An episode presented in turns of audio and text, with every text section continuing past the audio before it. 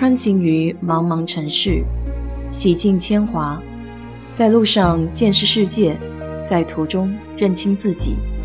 我是 DJ 水色淡子，在这里给你分享美国的文化生活。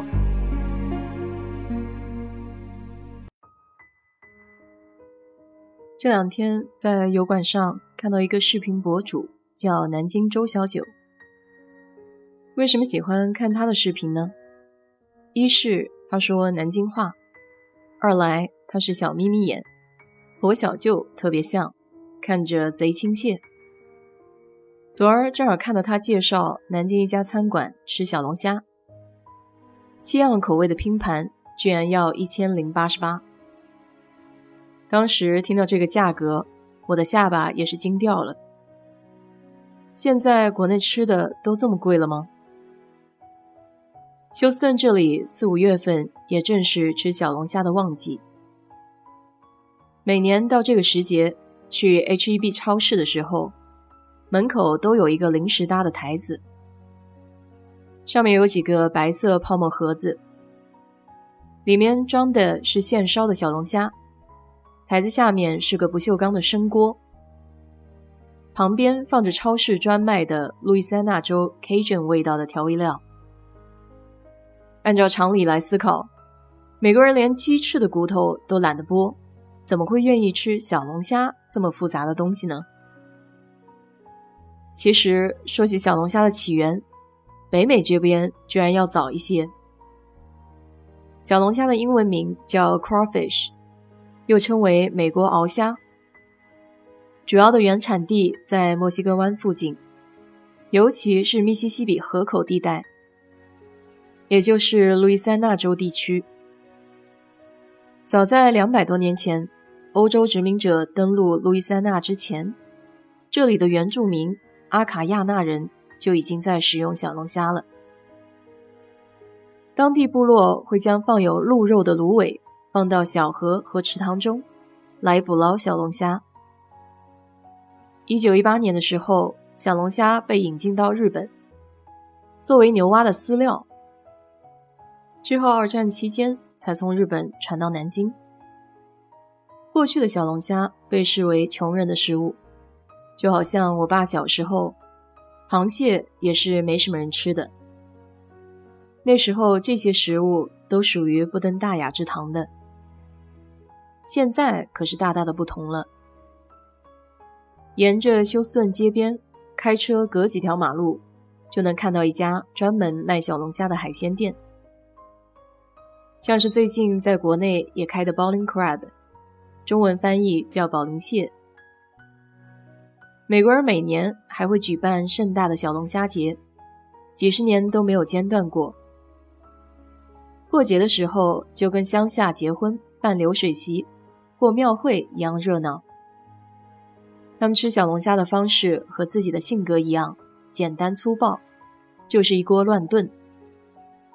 从海鲜市场。买个几十磅的龙虾扔在卡车后面，回家的时候顺道从便利店买些常用的调料和墨西哥辣椒粉，还有一些配料，像是柠檬、玉米、土豆等。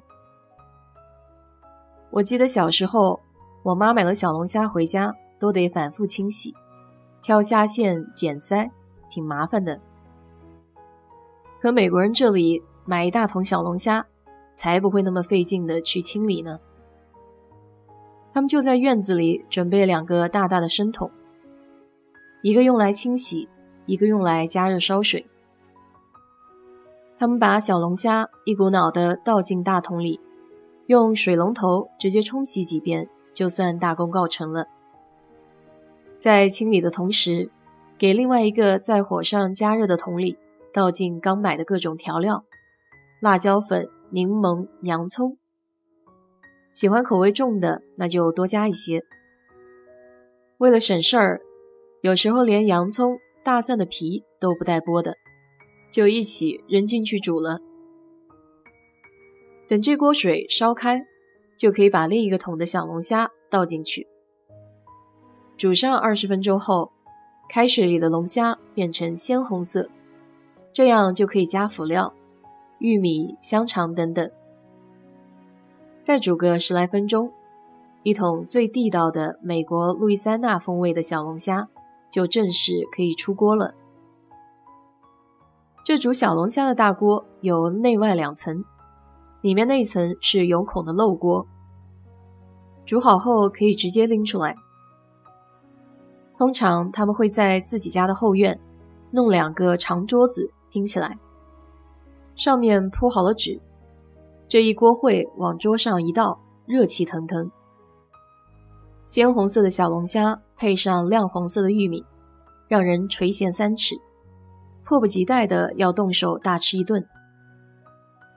所以在这里家庭聚会的时候，几十分钟吃掉十几磅，那是相当的正常。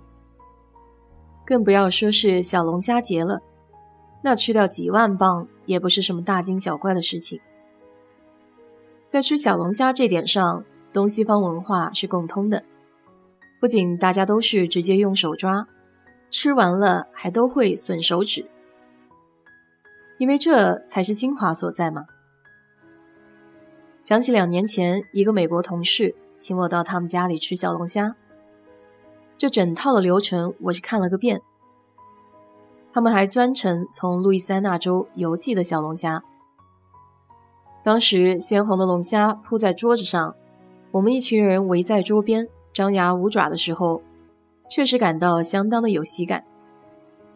因为同事里有印度人、美国人、中国人，还有欧洲人。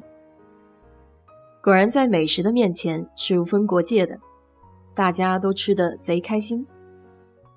当然了，真要我说的话，这口味肯定是没我妈烧的好吃。毕竟这 K 准调味料短时间的水煮是很难入味儿的，吃的就是个新鲜和乐子。今天你吃小龙虾了吗？没吃的话，赶紧去替我多吃几口。好了，就说到这儿吧。如果你对这期节目感兴趣的话，欢迎在我的评论区留言，谢谢。